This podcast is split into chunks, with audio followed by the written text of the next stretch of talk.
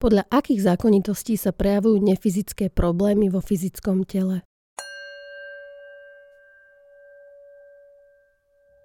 Táto epizóda vás prevedie cestou objavovania takých priestorov ľudského psyche, ktoré stále nie sú dostatočne zmapované.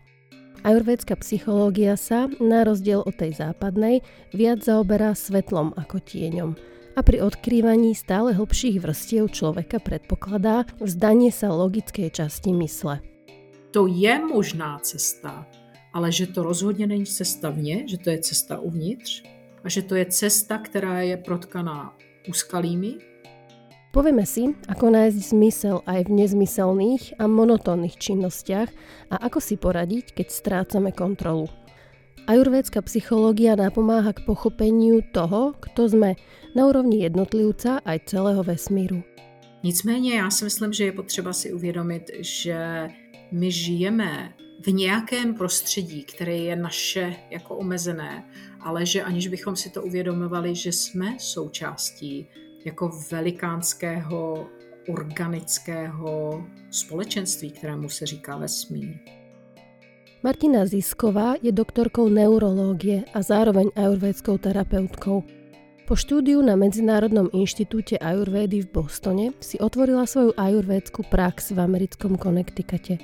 Po skúsenostiach s ajurvédou priamo z Indie založila v Čechách Centrum ajurvédského žitia a bytia. V súčasnosti sa venuje najmä klinickej praxi s klientami, klinickému výskumu a pedagogickej a publikačnej činnosti. V rozhovore prezradí, prečo sú problémy v živote každého nevyhnutnosťou a aké poznávacie znaky má skutočné volanie v živote. Je to něco, co v nás potřebuje vyvolávat pocit úžasu. Pocit úžasu vždycky je doprovázen vděkem. Moje meno je Radka a v tomto podcaste vám chcem ukázať, že yoga je jedna, ale má mnoho ciest. Počúvajte prosím s chladnou hlavou. Dobrý deň. Dobré ráno. Dobré ráno. Ja keď som sa prvýkrát zamyslela nad témou ajurvedskej psychológie, tak eh, ma napadlo dať ju do relácie s cieľom jogy. Tá známa druhá yoga sutra v Patanjaliho yoga sutrách, yoga sčíta vrtiny rodha, hovorí, že yoga je utíšenie mysle, alebo ustanutie od fluktuácií a, alebo identifikovania sa s konceptami, ktoré človeku bránia v seba uvedomovaní, tak by som to mhm. nazvala, alebo vo videní pravej podstaty. V čom je tento cieľ jogy iný oproti cieľu ajurvedskej psychológie? Tak myslím, že jste začala první otázkou, že jste vytasila těžké zbraně, protože otázka cíle a konce vlastně určuje předtím tu celou cestu a metodologii. Takže vyjasnit si cíl nebo mít jasno, co je cíl, je velmi důležité, nejenom v disciplínách sebe vývoje nebo sebe porozumění, i když v joze bych řekla, že to je možná spíše sebe spytování. Ono se říká swadhyaya, sebestudium, opětovné nahlížení sám na sebe. Nicméně, a nejdřív budu mluvit o tom jogickým, protože ho máme porovnat eh, nebo dát nějak do reference nebo do relace eh, s tím ajurvédským, je, to je jasné, že takhle my si to vysvětlujeme, takhle my tomu rozumíme, co ten cíl je. Což je něco jinčího, než když člověk vychází ze svého porozumění. To, že ho ještě úplně nemá, nebo úplné nemá, to je jasné, protože, protože ještě není u cíle, ale je to něco jinčího a o tom celá yoga je že vlastně se vydá na nějakou cestu, něco dělá a ta cesta mu ukazuje, dává mu určité eh, zkušenosti a dovednosti a ty mu dávají to pochopení.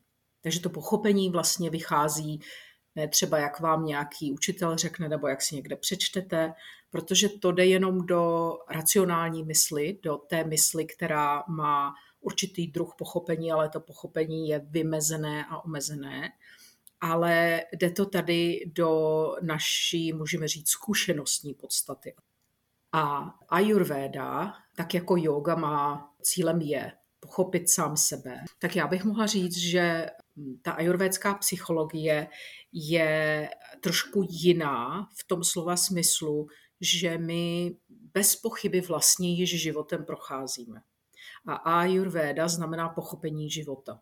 To je disciplína, která nám pomáhá porozumět, o čem je život a o čem jsme my a jak my do toho života patříme, jak my v tom životě fungujeme. Takže to není něco vlastně, co je extra k životu, nebo něco, co bychom si řekli, a to tady budeme dělat, nebo nebudeme dělat. Ale je to něco, co už žijeme. A my všichni víme, že ten náš život je doprovázen problémy, výzvami, překážkami a věcmi, které se nám postaví do cesty nebo přijdou do našeho života. A mohla bych říct zjednodušeně, my nevíme, jak se k ním postavit. A mohla bych říct eh, velmi jako přímo plánovitě, že ajurvédská psychologie je systém, který se zaměřuje na řešení těchto problémů. Nicméně, protože to je ajurvédská psychologie, tak se zaměřuje na řešení těchto problémů ve slova smyslu pochopení, proč přišli, o čem jsou, jaké příležitosti dávají, ale v kontextu toho, kdo jsem jako individuální unikátní osobnost. A tady se ten cíl vlastně začíná potkávat nebo slučovat s tím jogickým cílem, protože je to v rámci poznávání sama sebe, ale opravdu takového hlubokého, niterného. A cílem je dojítí k pochopení toho e, své vlastní podstaty a Ayurveda, jakákoliv vlastně védská disciplína pojmenovala již, co ta podstata je a e, říká tomu v tom sanskrtském, to je Jiv Atma. A můžeme říct, že to je něco, co je věčně živého v nás. Takhle to je jedno ze slov, jak bych to asi řekla. A co je věčně živého v nás, pokud jsme naživu v tom fyzickém těle, ale i pokud nejsme. Takže je jasné, že vychází z nějakého systému pochopení nebo náhledu, a to je Sankhya filozofie. A e, je na tom velmi zajímavé, že tento systém, ať má vlastně velmi sofistikovanou jako teoretickou strukturu, tak ale všechno v ní má praktický přesah. Všechno v ní je vlastně jenom vysvětlení těch praktických živých fenoménů um, toho, eh, jak je dán dohromady život, jak my jsme dáni dohromady. Abych mluvila konkrétně, tak třeba z náhledu ajurvédské psychologie a my jako lidé se stáváme z našeho fyzického těla šaríra, pak se stáváme ze smyslových orgánů, které jak v joze, tak v ajurvédě, tak v životě, to si ani neuvědomujeme, eh, nebo ještě si myslím, že rozeznáváme, jak obrovskou roli hrají eh, Indriány. Pak je tam eh, mysl, a což je takový neuvěřitelně zajímavý a svým způsobem někdy i velmi překvapivý koncept, ale tady to znamená, že to je ten nástroj, který zpracovává, vyhodnocuje a tím pádem nějakým způsobem reaguje na ty smyslové podněty protože těmi se vztahujeme k tomu okolnímu světu a těmi vlastně i reagujeme. Takže to je manas nebo manasika. No a to poslední, co tam je, je jivatma, což se teda eh, často překládá nebo hovoří se, používá se slovo duše. Já eh, vůči tady těm velkým slovům mám velký respekt a jenom bych ním řekla, že se hodně používají, ale málo kdy to je koncept, který by odpovídal nějaké osobní, osobité, intimní zkušenosti toho člověka, který o ní mluví. A o tom ta celá cesta vlastně jogy a jurvédy a tím pádem života je.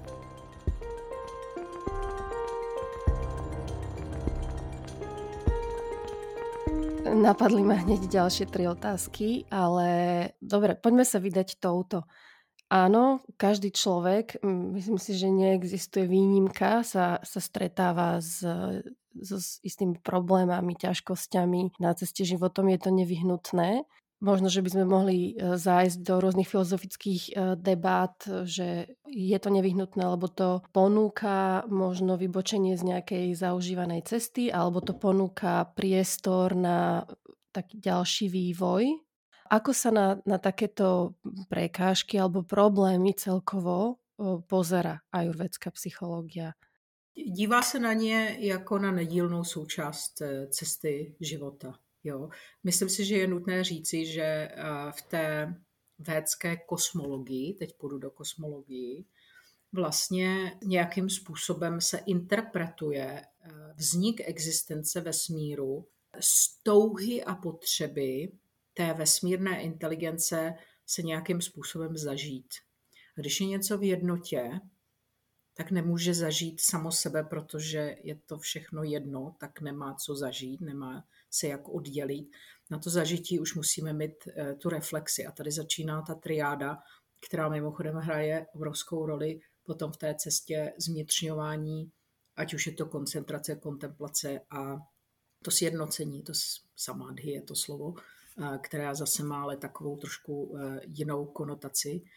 Zase je to něco, jak si to interpretujeme nebo představujeme, ale je to vlastně nějaký proces, kdy ta jednota nebo to jedno se oddělí, aby se mohlo pozorovat, takže je tam subjekt, objekt a ten proces pozorování. Jo, a tahle ta triáda je hodně, hodně důležitá a vlastně nám určuje ten základní rámec interakcí a vztahování, protože všechno je o interakcích a vztahování.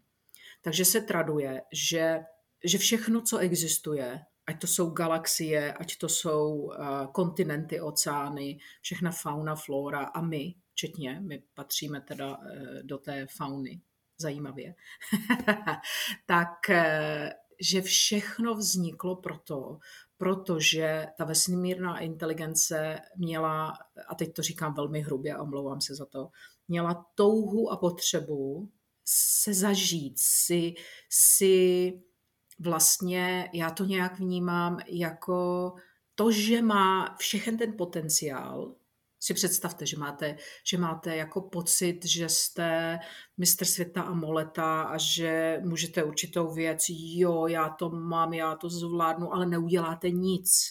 To je velmi frustrující.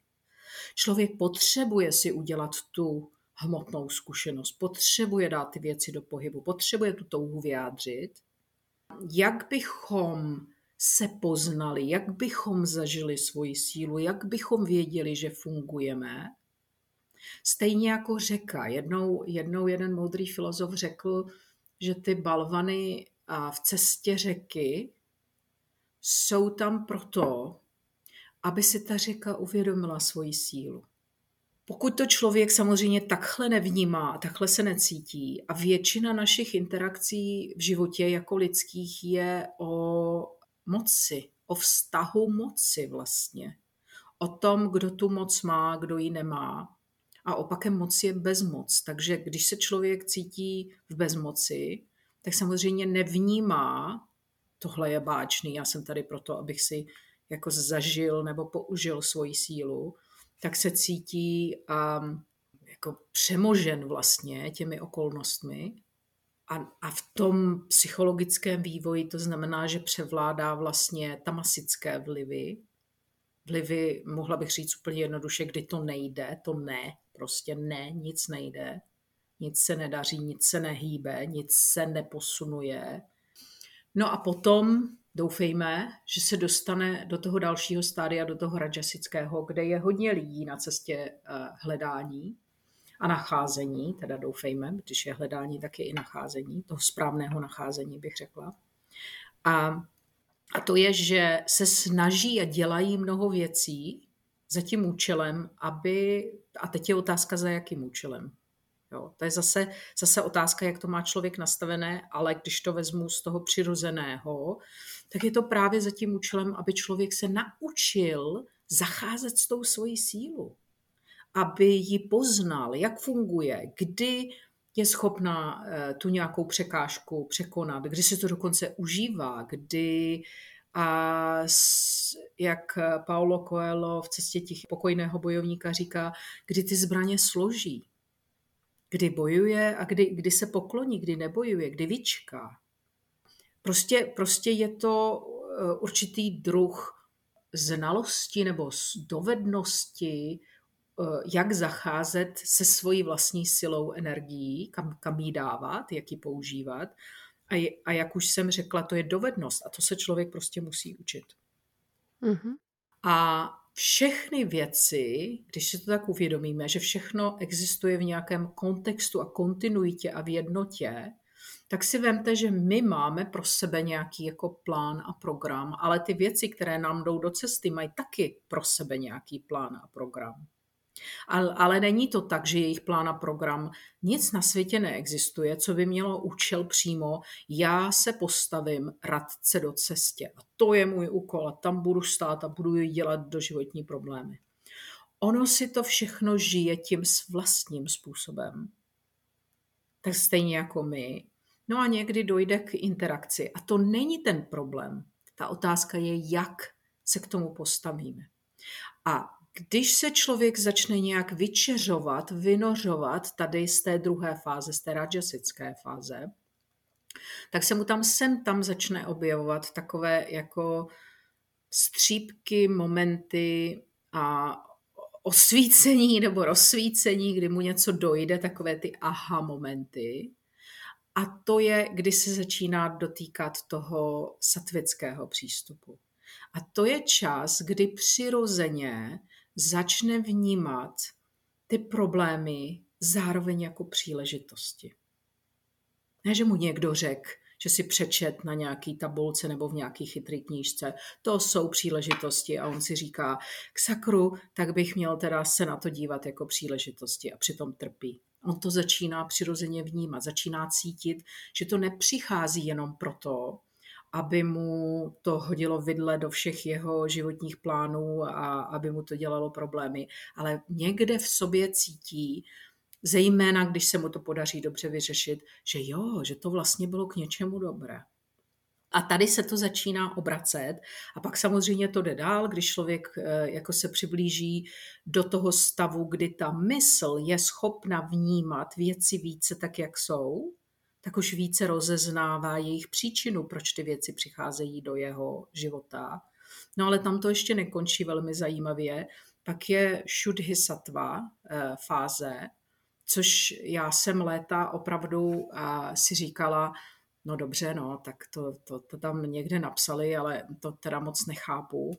Dlouho jsem to opravdu nechápala až teprve člověk, když se nějak přiblíží v tom svém vývoji, tak si udělá tu svoji eh, osobní zkušenost nebo náhled, porozumění, osobní porozumění toho, co to asi představuje. Mohla bych to dát, to jsou moje slova, je to ještě o něčem jiném, ale vycházím z osobní zkušenosti, tak to dám do těch slov. Že si vlastně dojde do bodu, kdy si uvědomí, že má velkou svobodu, třeba v tom, jak bude na věci reagovat. Ale ono to jde potom dál, že má třeba svobodu i v tom, že si bude vybírat, čemu dá pozornost a čemu nedá. Kam svoji energii bude věnovat. To potom znamená, abych dokončila tu cestu, že si vlastně uvědomí, že ta jeho věčná část je ta část, která ví daleko víc než on a proto je proto se svobodně rozhodne a vzdá svých představ, svých plánů a následuje nebo začne se více stotožňovat s tou inteligencí nebo s vedením té věčné části v něm, protože ví a tuší, ale ví, dělá si ty zkušenosti, že to je to nejlepší, co pro sebe může udělat a toho vede někam nějak a to ten poslední, ten poslední krok je transcendence. Ale tady bych jenom připomněla jednu známou věc, že to, co člověk kde nedosáhl mistrovství, tak eh, že člověk nemůže transcendovat něco, co se, znamená to jít za něco, co perfektně neovládl, ale ne vůlí, ale těmi zkušenostmi, že tomu opravdu rozumí. A to je naše, třeba na fyzickém těle to znamená, že cílem je, abychom šli za tři doši. Abychom nebyli pořád omezení váta, pita kafa, co mi tady dělá, co mi dělá, já to furt vylepšuju. Abychom šli za, ale to je možné jedině, když naše zkušenost, která přináší to pochopení, došla tak daleko, že jsme schopni a víme instinktuálně právě z té širší vnitřní inteligence, co je vhodná reakce v dané situaci a to je, řekla bych, určitý druh mistrovství.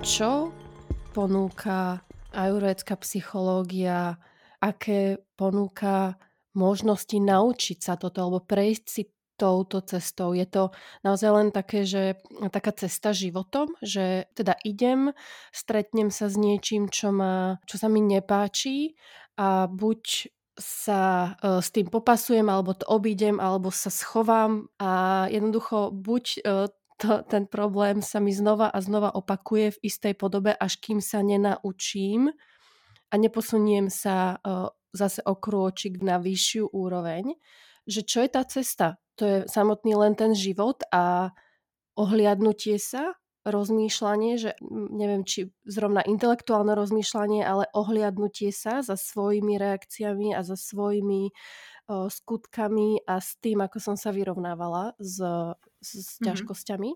Mm-hmm.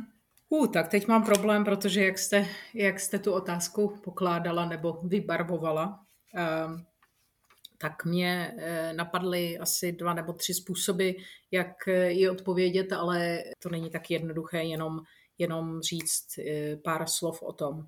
Nicméně já začnu tam, kde jste skončila a třeba, třeba nám to poslouží. To ohlédnutí se, tak první je, vy jste říkala, je ta cesta, jak se, jak se naučit, řekněme, lépe jít životem. Jo? Jednoduše. Je ta cesta, ten samotný život, myslím si, že hodně lidí se o to snaží a ten jejich přístup je viditelný. Tak vezmeme to od venku dovnitř. Jo? Tak ten první přístup, tam, kde se začíná, bych řekla, je, že něco mimo nás může za všechno. Jo? A tak to je, to je jednoduchý. Já nic, všechno je proti mně, všechno mi ubližuje, ať je to eh, náboženství, ať je to nějaký sociální konstrukt, ať je to něco historického nebo přírodního, prostě něco mimo nás nám způsobuje problémy v životě, my s tím nemůžeme nic dělat a my jsme oběť. Tak tady vidíte, že jako asi ohlednutí se za životem a e, učit se nějaké možnosti, jak reagovat, e, jsou, jsou mimo, mimo hru, protože jak je to nastavený, člověk vždycky řekne, no ale s tím já nemůžu nic udělat a já vlastně nevím, proč se mi to děje. První, co tam musí být, je, ten, že ten člověk musí mít potřebu, ta potřeba je tam často, ale i touhu, chtít nějak ty věci změnit.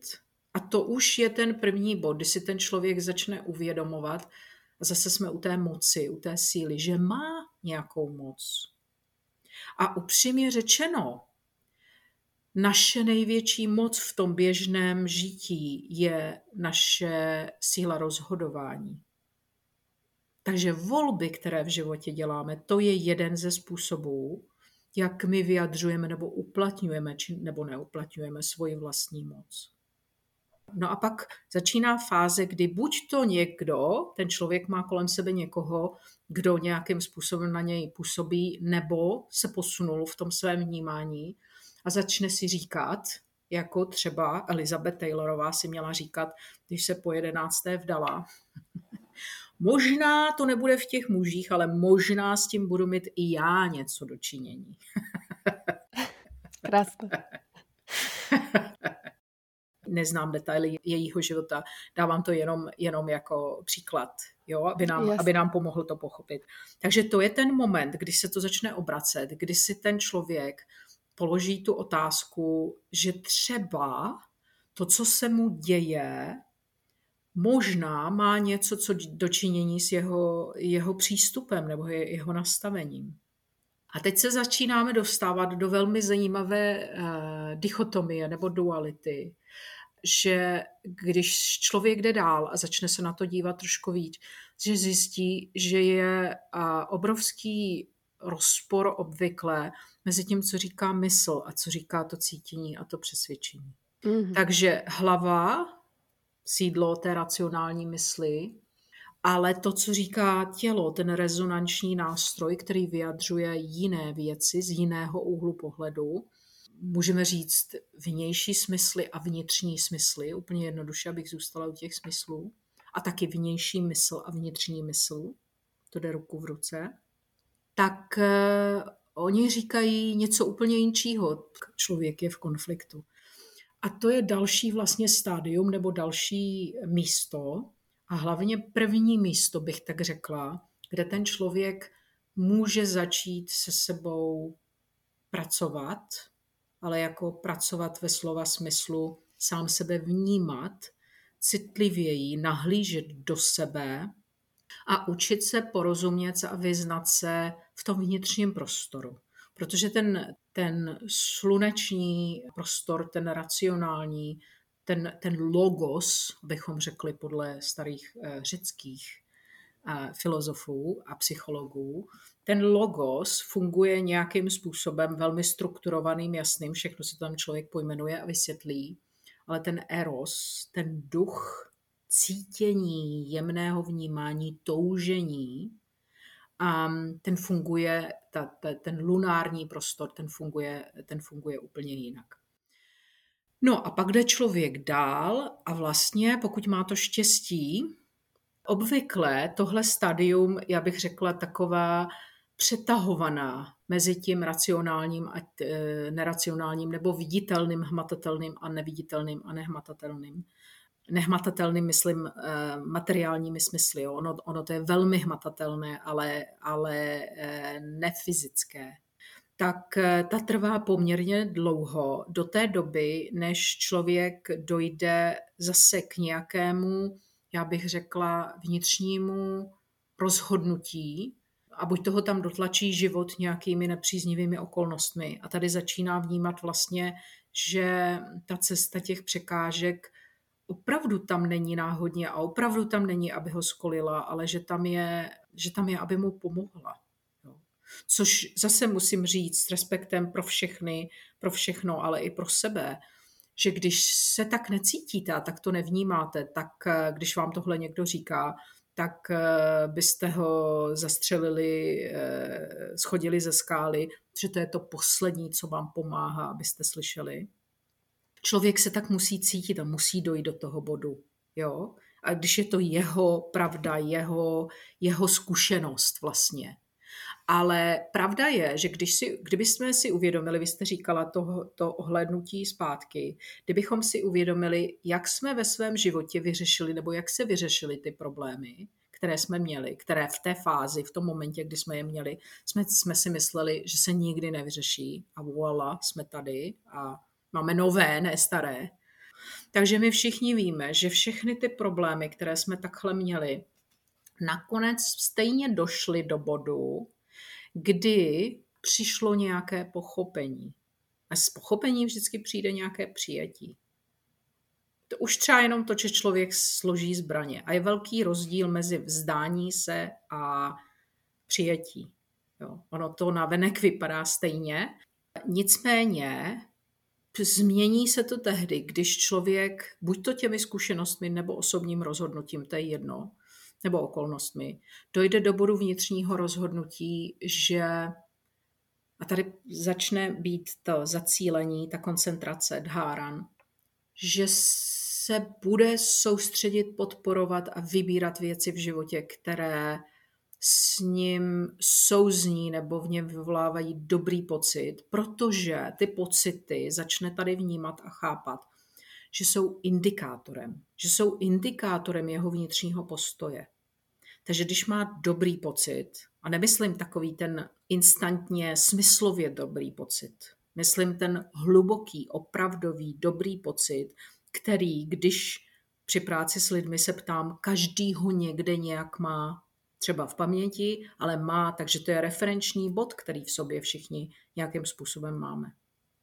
A tam už člověk, to není o tom vnějším, ale je to o tom, že to vnější uh, nějak rezonuje, zrcadlí, ovlivňuje to vnitřní a ten fokus už je vevnitř. Tam člověk už si uvědomuje, že veškerá práce je uvnitř. Že všechno začíná zevnitř. A to, co se odehrává, je odrazem toho uvnitř nebo se odráží na to nitro. To je přesně ta fáze, kdy přes prožívání, procitování, to je to prožívání, je procitování, člověk dostává porozumění a to porozumění ho potom vede k život, životem. A to je to uh, satvické stádium, nebo směrem k tomu satvickému, a potom to, to satva šudhy, vyčišťování té satvy. Takže Ayurveda v zásadě má tři terapeutické přístupy. První je Yukti Vyapashraya Chikitsa. Chikitsa je terapie, terapeutický přístup. Vyapashraya znamená, čemu důvěřujeme. A Yukti znamená intelekt nebo logická mysl. Takže to jsou všechny ty fyzické rozbory, západní přístupy nebo i naše logické. Aha, vy máte zanícené dutiny, dobře, tak, byli jste na studeném vzduchu, jedli jste nebo pili jste něco studeného, jo, logický rozbor, tak jak to známe, tak jak to velmi dobře umíme. Tak jak to děláme, ale i pro ty vnitřní psychické problémy. Tam je to právě ta krajina, kde to funguje trošku jinak. Pak je Sattva Vajaya Chikitsa. Sattva Vajaya Chikitsa, Vajaya znamená vítězství, to znamená vítězství satvy nad myslí. Takže to jsou většina ajurvédských psychoterapeutických metod, i fyzických vlastně. ono tam není tak velké rozdělení. Je za tím účelem, aby se vytvořila satva, nicméně ten problém je, že ona se nedá budovat jako cihla k cihle, když si stavíte dům. Ona je výsledkem toho správného přístupu a ten správný přístup je ten přirozený, který vychází z té inteligence. Ten poslední, třetí, já jsem řekla, že jsou tři, je Daiva Vyapashraya Chikitsa, což je taková oblast, kde i v, v Indii, když se řekne tohle slovo, tak se eh, všichni v, v tom medicínském ajurvédském světě začnou krčit. Protože to znamená, že se spoléhá na síly jiné než logické. A daiva znamená od divya boží, boží síly. Takže tradičně, protože ayurveda, yoga, všechny tyhle disciplíny vzešly ze šamanismu, šamanismus můžeme říci, že to je velmi instinktuální přístup k pochopení a tím pádem léčení, tak eh, oni pracují vlastně tady s těmito silami. Vliv planet, uřknutí kledby, vliv minulých životů, karmické eh, zátěže, duchové, eh, hromy, blesky a tak dál a tak dál. Ta logická mysl samozřejmě si tak říká, hm, hm, hm, ha, ha, ha, to teda, to jste se zbláznili asi. Nicméně já si myslím, že je potřeba si uvědomit, že my žijeme v nějakém prostředí, které je naše jako omezené, ale že aniž bychom si to uvědomovali, že jsme součástí jako velikánského organického společenství, kterému se říká vesmír. A to nějak funguje, nějak na nás působí a přestože tomu třeba nerozumíme, tak víme, že to tak je. Já dám příklad, když jsem studovala medicínu, tak a, a přišel v pátém ročníku psychi, studium psychiatrie, tak nám v těch psychiatrických nemocnicích říkali lékaři, že v době, kdy kvetou na jaře kaštany a v době, kdy dozrávají kaštany na podzim, že z nějakého důvodu mají plné lůžkové oddělení a jindy ne. A neměli proto žádné vysvětlení. To bylo jenom jako pozorování, vlastně mm-hmm. empirická zkušenost. A když jsem vlastně začala studovat ayurvédu, tak jsem naprosto věděla proč, protože to je přechod do vátového období. A vátové období znamená období, kdy dominující vliv v našem životě je nervová soustava a ta nervová soustava podle toho, v jakém stavu je, satvickém, rajasickém, tamasickém, tak bude ovlivňovat to, jak budeme vnímat věci, prožívat i naši schopnost na ně reagovat.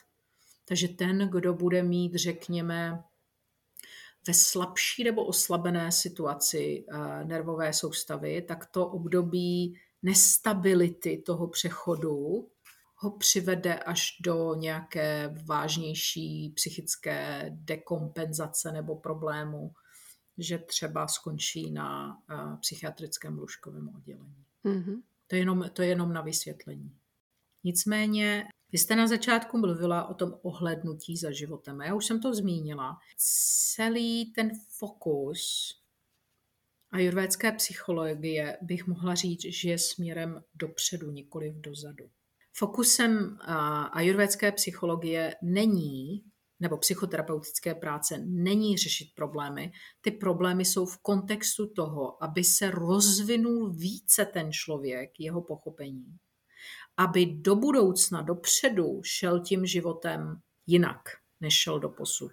Lehčeji, radostněji, zajímavěji a tím se obje, možná víc objevněji podle toho, jak to má nastavené a kde je. A tím se dostane a dostává blíže k té své podstatě, k tomu, k tomu kdo opravdu je a jaký máme potenciál a předpoklad pro to, abychom žili. Třeba, že vesmír je nádherný, rozsáhlý a že je tam tolik věcí, že se ta kauzalita vlastně nedá pochytit že tam je daleko ještě víc sil než jenom kauzálních. To je docela dobrý začátek.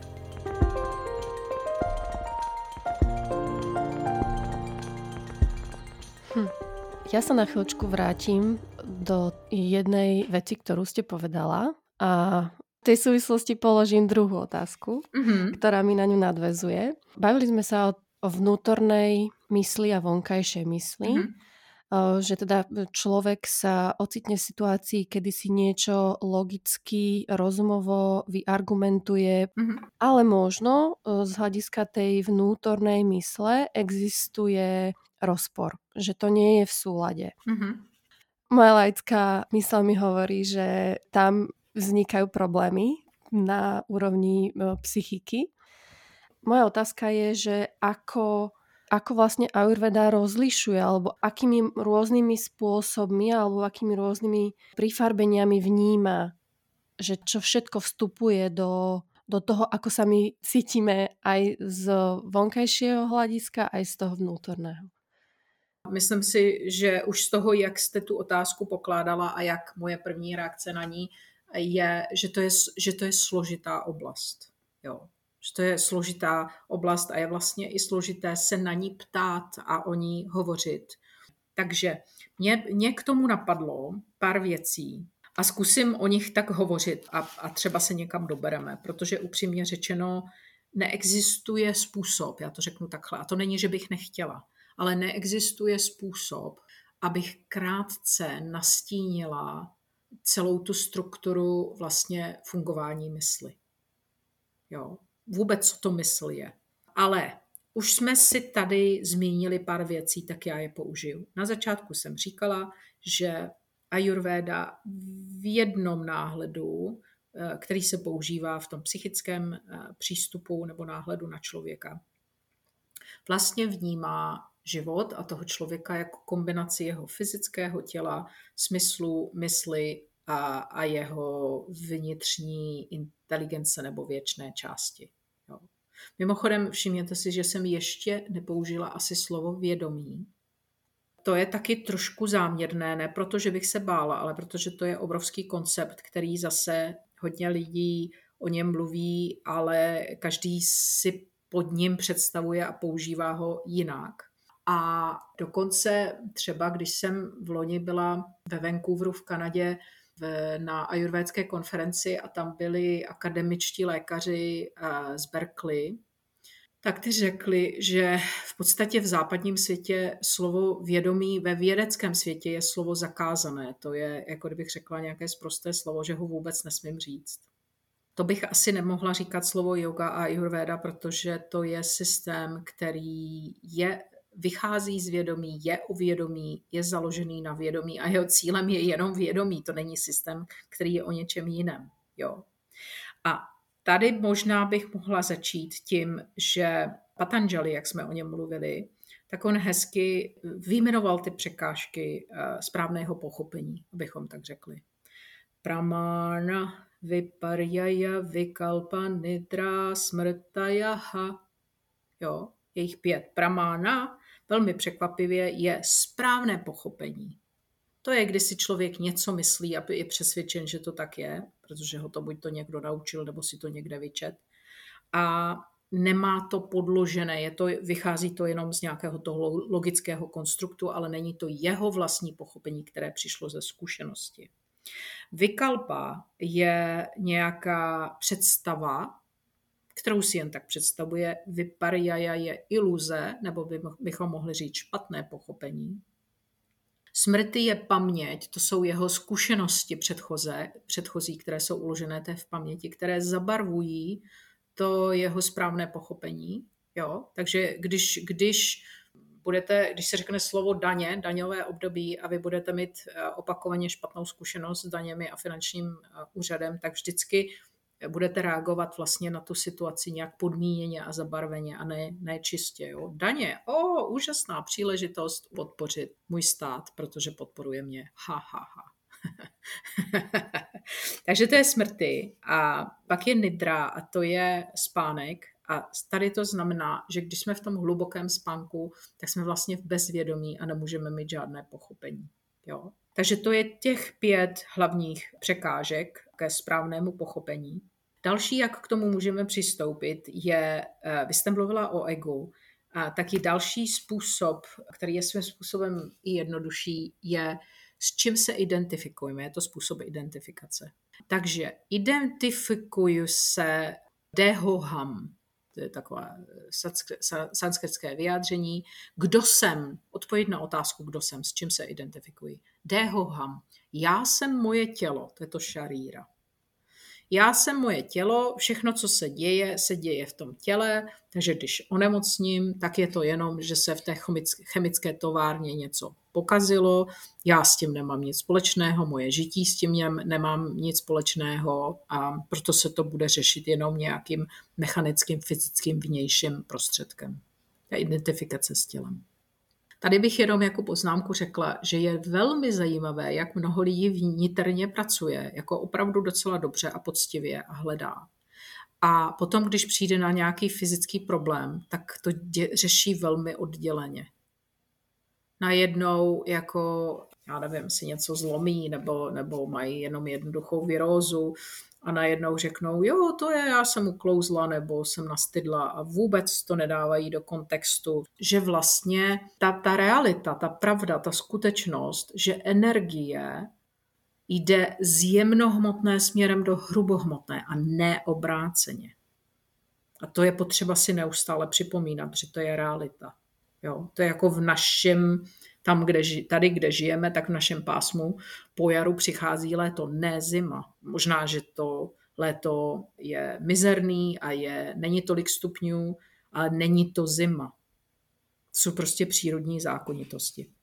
Takže deho, ham, já jsem tělo, já jsem fyzické, to, co na co si můžu šáhnout, to, co můžu logicky pochopit, rozebrat, to je jediná realita, která existuje. No a pak v tom vývoji se člověk dostane někam dál, kde si položí otázku koham, kdo jsem. A někteří jako moderní interpreti toho starobylého vědění říkají, že ta správnější otázka je, co jsem, místo kdo jsem. A tady bychom se dostávali směrem k tomu eh, zapovězenému slovu vědomí a nebo vesmírná inteligence, nebo vše, co existuje, nebo Brahman, nebo Bůh, jako těch slov je mnoho, které ale je potřeba si uvědomit, že jenom eh, vyjadřují nebo snaží se vyjádřit nějaký koncept, ale ten koncept by neměl být koncept, jak si ho představujeme, ale realitu, jak ji vnímáme a zažíváme. Jo? Takže yoga i ayurveda jsou zkušenostní systémy. To nejsou teoretické systémy. Z toho nemůžete udělat státnici, tak samozřejmě studuje se to na univerzitách a můžete dostat jedničku z toho, že odvyprávíte všechny věci, ale eh, cílem jejich je praxe, praktikovat. Jo? praktikovat je nejenom nějak extra, ale praktikovat je v tom praktickém životě, to mají společné. A to znamená, že jsme se dostali do úrovně srdce a v tom ajurvédském systému mysl začíná v srdci. Takže to je hodně důležité místo a místo ve slova smyslu pro naše účely srdce určitého jiného druhu vnímání a tím pádem eh, prožívání a tím pádem potom vztahování se k realitě nebo ke všemu. Takže nejako eh, hovorí západný koncept, že je miestom alebo sídlom mysle je mozog. Absolutně ne. Mm-hmm. Absolutně ne. Víme, že jogíni, víme, že lidé, kteří prošli uh, klinickou smrtí nebo NDE, uh, Near Death Experience, jo, tak víme, že ty lidi byli klinicky mrtví. Mozek nefungoval a ty lidi byli přítomní v jiné formě a žili dál. Ehm, potom eh, popsali všechno, co se dělo třeba na tom operačním stole nebo u záchranářů nebo tam, kde byli. A byli schopni to udělat, protože se vrátili do toho fyzického těla. Víte, tohle je ten zásadní rozdíl mezi těmi dvěma systémy přístupu k pochopení. A to je to, že ten západní, on vychází od těch eh, řeků, zejména trošku římanům, ale řeků, on už se zabývá těmi hmotnými projevy těmi hmotnými fenomény. Takže co můžeme nějakým způsobem pochopit a na co si, na co si šáhnout. Eh, cogito ergo sum, myslím tedy jsem. Jo, to je ta analytická mysl, pramána, která chce dojít k tomu správnému nějakému pochopení. A pak jdeme dolů, to, to nebudu jako zatěžovat e, posluchače tím, to není tak důležitý, s tím aham asi moje duše, moje nitro je to. Já jsem to, co je moje nitro. Proč? Protože to je ta věčná veličina.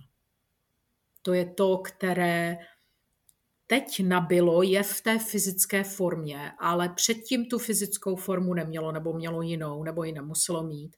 A poté, až odejdu z fyzického těla, tak bude mít taky jinou formu, anebo nebude mít formu, ale pořád bude pokračovat, takže má nějakou kontinuitu aham asi. A to možná pro nás je jako docela dobrý cíl a existuje třeba na to jedna, jedna metoda velmi prastará védské meditace, která je velmi jednoduchá v tom, že si kladete otázku, kdo jsem a vlastně jdete s ní pořád dál. Jo? Takže já jsem Martina, to něco představuje. Já jsem lékařka, to něco představuje. Já jsem matka, to něco představuje.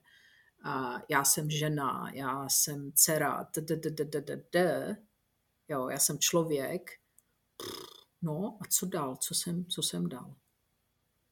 Ale to není zase, že tam člověk může dojít tou logickou myslí, to by bylo fakt srandovní zadání, že by byl nějaký kurz, to se možná i děje, že, že někdo řekne, tak si tady na půl hodiny sedněte a pište si, jako kdo, kdo jste. Jo.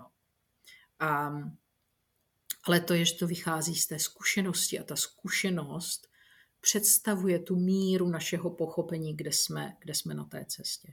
A někdo si může říct, kdo tohle poslouchá, proč je to k sakru tak důležitý, jo? proč bych se tím tolik měl zaobírat. A já vám řeknu proč. Protože podle toho, v kterém místě ten člověk je, té cesty, tak čím, ono to není výše nebo dále, což je velmi zajímavý, což je jako křesťanský koncept, a ten védský koncept je čím hlouběji tím pádem blíže sám sobě, protože ta veličina není mimo nás, ale je v nás. To znamená, že čím blíže, nebo hlouběji jsme, takhle to řeknu, to má určité průvodní znaky. A ty průvodní znaky jsou, že člověka méně ovlivňuje vnější prostředí. Ne, že s ním lépe umí zacházet, lépe se mu umí postavit, ale méně ho ovlivňuje protože ten fokus je, je vevnitř a má už určité pochopení, tak nebojuje s tím, co je v něm, protože to vůbec tak nevnímá. Dokonce to bere jako, a tohle je co mi zrcadlí, co přichází a to mi zrcadlí to moje báječný, tak vím, na co se mám zaměřit, vím, vím, kterým směrem se mám dívat. Takže je svobodnější, nezávislejší, automaticky z toho vyplývá tolerantnější, spokojenější, spontánnější, radostnější, tvořivější. Jinými slovy, má větší schopnost a možnost určovat a ovlivňovat svůj život. Paradoxně, když dojde tady do toho bodu, rád potom to vedení předá, rád se ho vzdá a předá ho eh, té vnitřní, tomu vnitřnímu vůdci nebo průvodci. Jo. Takže to, ta, ta cesta je protkata, protkaná plná paradoxy. A nebo ta druhá varianta je, že žije neustále nebo opakovaně v pocitu, že se mu dějí věci, které mu ubližují, které nejsou dobré a on nemá žádnou páku, jak se k tomu postavit. Takže je obětí a nemůže si ten život určovat.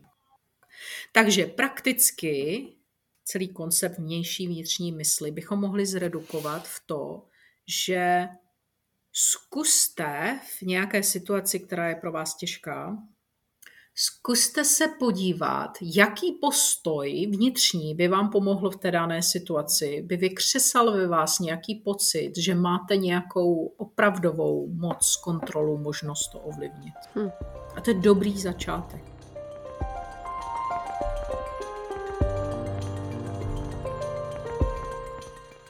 Veľmi ma zaujíma ten eh, koncept, ako vníma vlastne Ayurveda to, že každý človek má nejaké také svoje životné poslanie, že okrem toho prísť alebo teda narodiť sa do, do súčasnej inkarnácie a vyvinúť sa alebo prostredníctvom možno, že aj tých prekážok a, a zložitých životných situácií samého v seba rozvinúť, ale na druhej strane aj aby niečo splnil nejaké svoje poslanie. To ma vždy zaujímalo, ako sa na toto pozerá. Myslím si, že to veľa lidí zaujíma. To, to, to nej, přesně, tak jsem chtěla říct, eh, že nejste sama. Jo. Já často, když pracuji s lidma, tak eh, dopředu posílám dotazník a tam je jedna otázka, eh, jaké jsou vaše životní cíle. Jo. A hodně často se tam objevuje, že lidé napíšou, já chci přijít na to, co je moje životní poslání.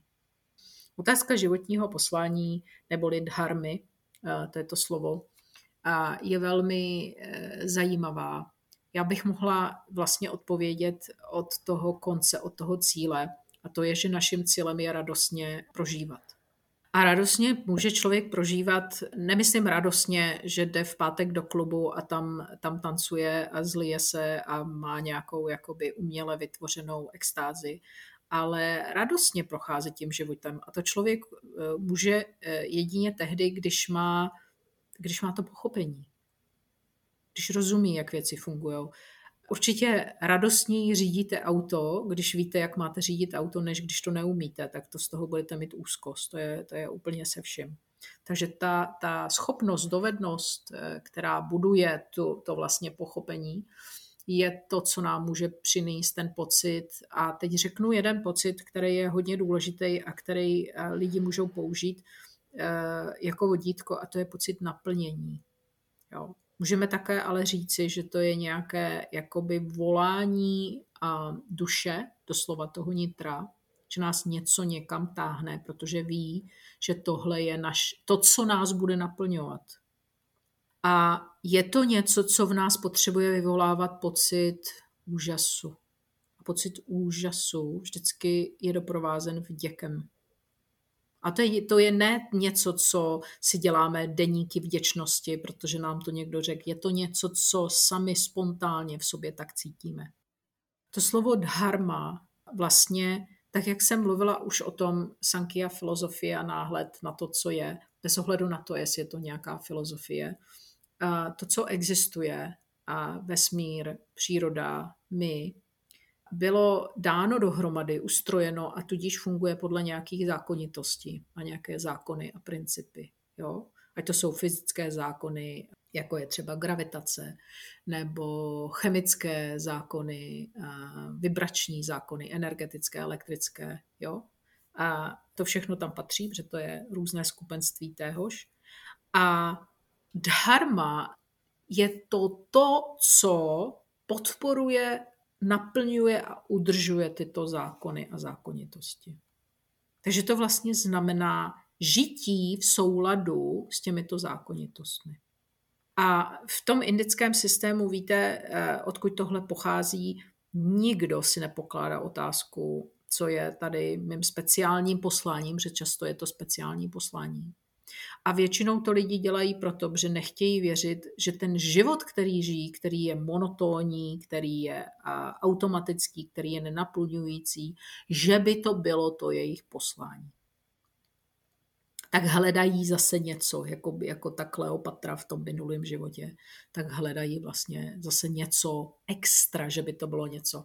A e, většina lidí, u čeho skončí, a teď musím jako mluvit trošku opatrně, protože se dotýkám citlivých záležitostí u mnoha lidí, je, že dojdou s tím k tomu, že chtějí nebo mají, nebo že jejich posláním je pomáhat lidem. A tohle to je velmi problematické v náhledu vlastně védském z mnoha důvodů. Jeden ten důvod je, že když vy jdete někomu pomáhat, tak mi vlastně zasahujete do jeho životní cesty, do jeho osudu, do jeho karmy. A k tomu nikdo není povolán. To je jedna věc. Druhá věc je, jak člověk došel k tomu, že to je opravdu jeho povolání, že je povolán k tomu. Většinou, ale první otázku, kterou si musíte položit, je, jak se starám o sebe, protože chci-li se starat o ty ostatní, mám obstaráno to svoje. A tam si myslím, že nikdo nikdy nemůže říct, že má dost, že má hotovo. Ta vnitřní cesta nikdy nekončí. Ale pokud cítíte, že to, co vás naplňuje, rozechvívá, bere, cítíte vášeň, cítíte zaujetí, včetně překážek, protože bez toho to obvykle nejde. Eh, to je součástí té cesty. A po té cestě jdete, tak se může stát, že je přirozené, že se dělíte o to svoje s ostatními lidmi a těmi to mimochodem pomáhá, ale není to vaše zodpovědnost, protože každý člověk má tu svoji, eh, toho svého vlastního vůdce. Každá pomoc, která je ta pravá v mém náhledu, není ta, že vy to dáváte tomu člověku a on je potom na vás závislý, ale že mu pomáháte najít to v sobě. Takže moje ajurvédská praxe velmi necharakteristicky byla o tom, že já jsem se těch pacientů nebo těch lidí, s kterými jsem pracovala, chtěla zbavit. Nechtěla jsem mít dlouho a mým úkolem bylo pomoci jim vybudovat si nějaký návyky a znalosti, udělat si zkušenosti, jak sám sebe podporovat, ale rozhodně to nebylo, abych se o ně starala na věčnost. Takže když to funguje, vy najdete to svoje, tak to vykonáváte a automaticky to nějak ovlivňuje ty ostatní, inspiruje v ideálním případě. Ale ta dharma je velmi praktická.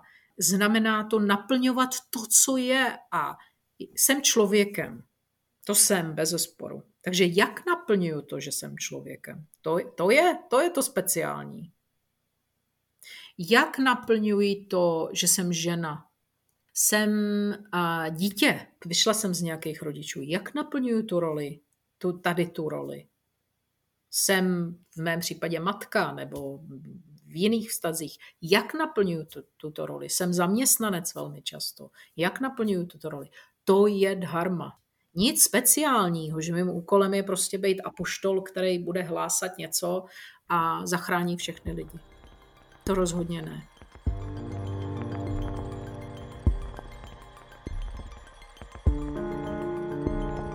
Z čoho podľa Ayurvedy vznikajú také tie v súčasnosti už veľmi bežné, neviem, či to môžem nazvať poruchy, ale problémy typu úzkosti, mhm. strachy, depresie, alebo aj poruchy koncentrácie, prílišné analyzovanie. A prečo si myslíte, že sú stále bežnejšie? Mm-hmm. Tak eh, první je, eh, že zmíním, jak ti moudří v minulosti viděli příčiny potíží v, našem, v našich životech. Tak oni rozeznávali obecně tři příčiny. První byla asadme indriana yoga, to znamená nesprávné použití smyslu a smyslových orgánů. A to je něco, co my vůbec nerozeznáváme, nerozumíme tomu, protože se na to musíme dívat jemnějším způsobem.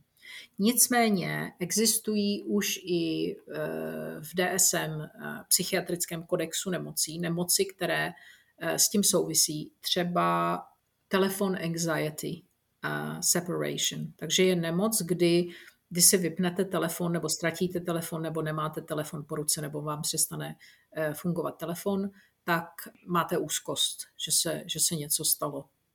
Víte, jak jsem mluvila o tom, um, indiáni a, a tak dál, tak eh, my se, ta fyzická struktura našeho mozku se ne, nemění a nevyvíjí tak rychle, protože to je hmota.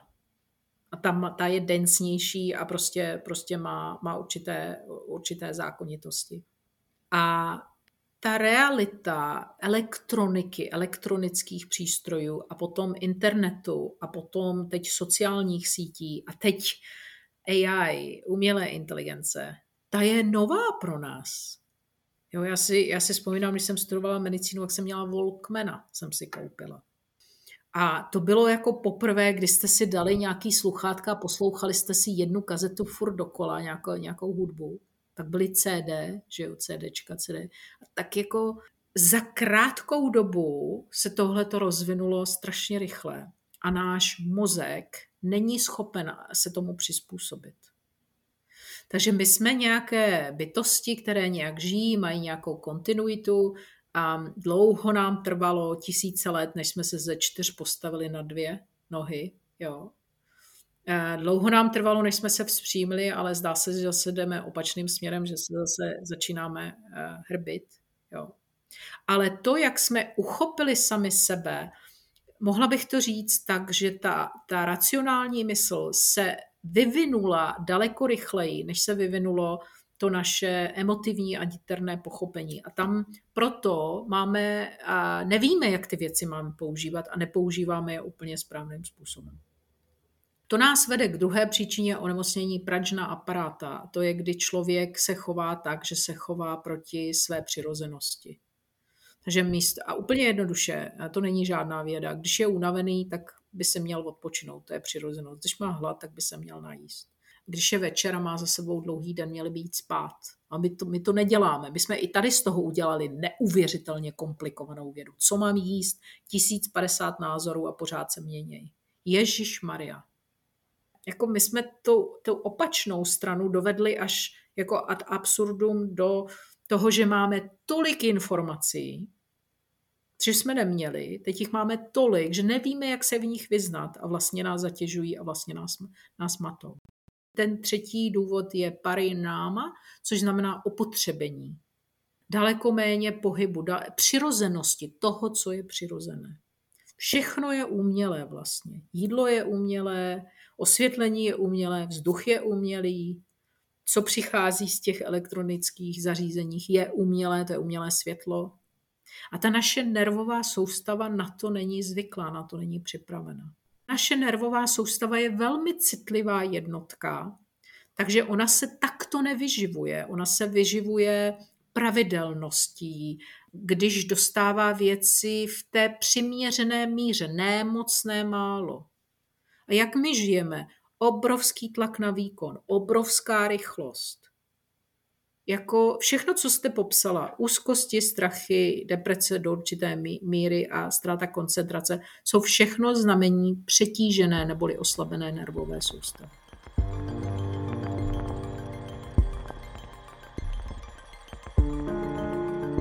Spomínali ste, že ajurvedská psychológia je laicky povedané nasmerovaná dopredu, hľadí dopredu, mm-hmm. že ne, nezaoberáme sa tým, čo sa stalo.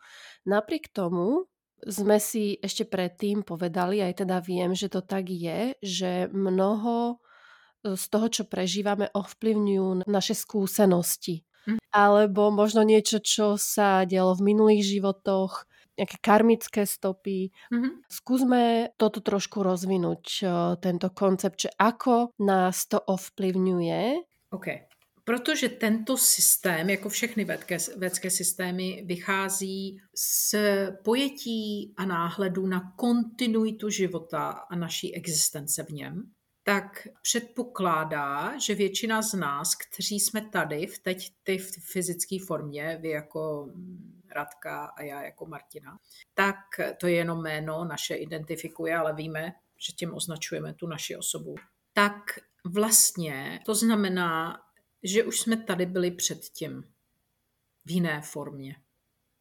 A nicméně my víme, že buď to my nebo lidi kolem nás jsme se možná setkali, že mají iracionální silné reakce na určité věci, které neodpovídají žádným zkušenostem. A ten jogický a jurvédský systém s tím pracuje a hovoří o samskárách. To jsou vlastně otisky zkušeností z předchozího bytí nebo z předchozích inkarnací, ale bytí, které si sebou přinášíme, které v tom jemno-energetickém poli jsou. Ale celé to je za tím účelem, aby to pochopení pomohlo tomu člověku lépe žít tady a teď, protože ve většině případů zase naopak toho člověka to ještě víc zmate. A já říkám, nemá smysl zaobírat se minulými inkarnacemi, kde to je všechno o domněnce, to, to opravdu nikdo s jistotou eh, si na to nehmátne. A když máme velký problém a nejsme schopni vyznat se ve svém současném životě, který máme tady a teď k dispozici a můžeme s ním legitimně něco udělat, protože ho žijeme a děláme volby a, a konáme, takže je to něco, co, co je viditelné, hmatatelné a tím pádem eh, velmi nápomoc, nápomocné pro nás. Jo. Mimochodem, proto si myslím, že jsme se narodili do fyzické formy, protože nám to dává určité eh, skvělé příležitosti nebo, nebo unikátní příležitosti. Tak toho kontrastu právě toho hmotného a toho nehmotného, které vytváří určitý konflikt, určitý paradox, ale to je právě ta hybná síla. Zase jsme krásně u té řeky u těch, u těch balvanů a u toho principu celkově. Takže pokud připustíme, že máme nějakou minulost, tak je ale důležité, abychom si taky připustili, že nás nějakým způsobem ovlivňuje.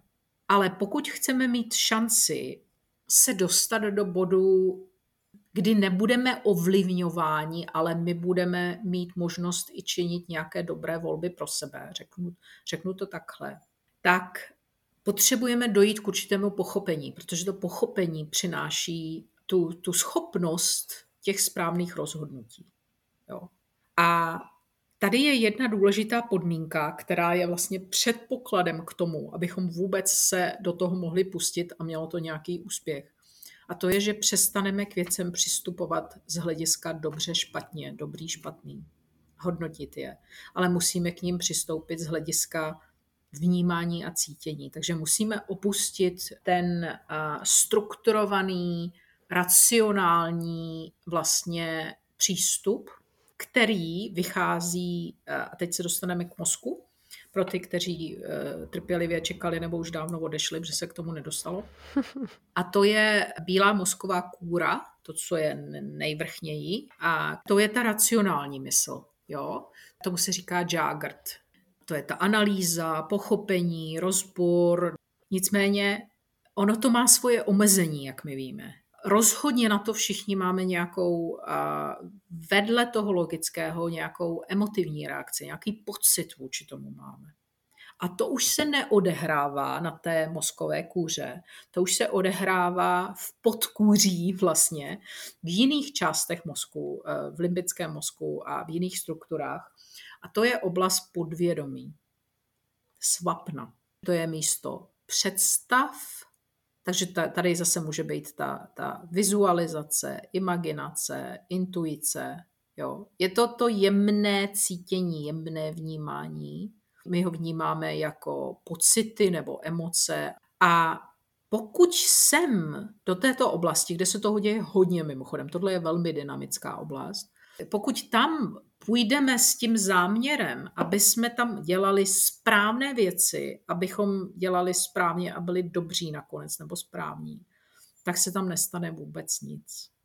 To je jako kdybyste přistupovali k měsíci v noci, chovali se úplně stejně, jako kdyby bylo světlo. A to prostě nebude fungovat. Takže hvězdy a všechno, co se děje na obloze, a kdybych to vzala jako příklad, co je to, co se děje v nás, neuvidíte tehdy, když si rozsvítíte, to se vám naopak ztratí. Musíte se začít orientovat vlastně a začít, začít se tomu porozumět, že to je jiná, jiná obloha, že se to děje jinak. A to je, to je ten niterný prostor. A z toho, když si člověk jako vyčeří nebo dojde k tomu pochopení, se rozuzlí některé ty věci a najdou svoje správné místo, můžeme říct, že v ta minulost a její zpracovávání je o rozpouštění těch překážek a bloků toho pravého pochopení. Takže oni se zaintegrují potom do toho života, ta, ta zkušenost um, z té minulosti, ale to je možné jedině na základě opravdového pochopení tak se dostane člověk do bodu, jako když jde pod hladinu a e, ponořuje se na to dno, kde se toho moc neděje, kde je ticho. A to je i místo, do kterého se potom, když si zpracuje ty věci a má to, má to pochopení, tak má v sobě místo, kdy, kdy je v tom čistém bytí. Já jsem léta říkala, kdy jenom je, ale přestávám říkat to slovo jenom, protože to není jenom. To je, to je jako velká věc, když to nastane. A tohle místo se nazývá sušupty v, té, v těch vrstvách mysli. To je, kdy se člověk opravdu stiší, je tady a teď a přestává vnímat čas, e, nemá žádné úkoly, mysl mu do toho nemluví a nic neřeší, jenom je. Takže tady vidíte, že ta minulost, přítomnost a budoucnost má svoji spojitost kontinuitu. Nicméně vesmír funguje tak, že všechno je přítomno zároveň. A vlastně koncept času neexistuje. Říká se, že koncept času je pomůcka pro nás, abychom se v tom nějak orientovali. Protože kdybychom měli rovnou to plné vědomí, náš mozek má vlastně, my jsme schopni vnímat jedině tak vlastně, jak je nastaven náš mozek. A někdo vám i řekne vlastně ve vašem životě, když je kolem vás, řekne, ty jsi hluchej, slepej, ty to nevidíš, ty to neslyšíš. A vy to opravdu nevidíte a neslyšíte. A přesto to tam je. A pak máme zase, když to pozornost dáme na něco, já nevím, třeba na, na modrý boty nebo modrou bundu, tak pak máte období, kdy vidíte jednu modrou bundu nebo jedny mod, modré boty eh, za druhýma. Všude. A to je právě podle toho, že kam zaměříme tu pozornost, ale ukazuje to na to, že ta naše schopnost vnímání je omezená. Celá ta idea je, že si, si ji vlastně rozšíříme. A to by mohlo být možná to, co myslel ten, ten mystik eh, Džnanešvár tím radostným objevováním nebo otvíráním, že o tom je život. Je, mojí snahou bylo pravdivě načrtnout takový obrázek, že to je možná cesta, ale že to rozhodně není cesta vně, že to je cesta uvnitř a že to je cesta, která je protkaná úskalými a není to o tom, že ta úskalí tam mají být nebo nemají, prostě tam jsou a mají tam svůj důvod – a na nás je, abychom tou cestou procházeli tak, abychom jediné, co se vlastně na konci počítá, je to opravdové uvědomění a to opravdové pochopení. Mí moudří průvodci v těle mi řekli, že ten nejlepší přístup právě k té cestě, co jste popsala, přesně jak jste ji popsala, že není lineární, je dvě věci. Nemít žádná očekávání a žádný strach.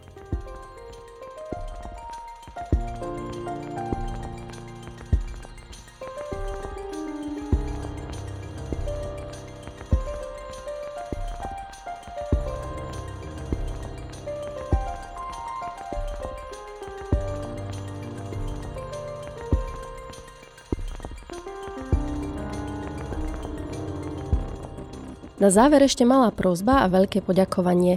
Ak sa vám podcast páči, pokojne ho zdieľajte či odporúčte tým, koho by mohol zaujímať. Poteším sa, ak kliknete na odoberanie nových epizód vo vašej podcastovej aplikácii. Nápady na novú tému či hostia mi môžete poslať cez môj Instagram na rdk počiarkovník yoga. Ďakujem za počúvanie.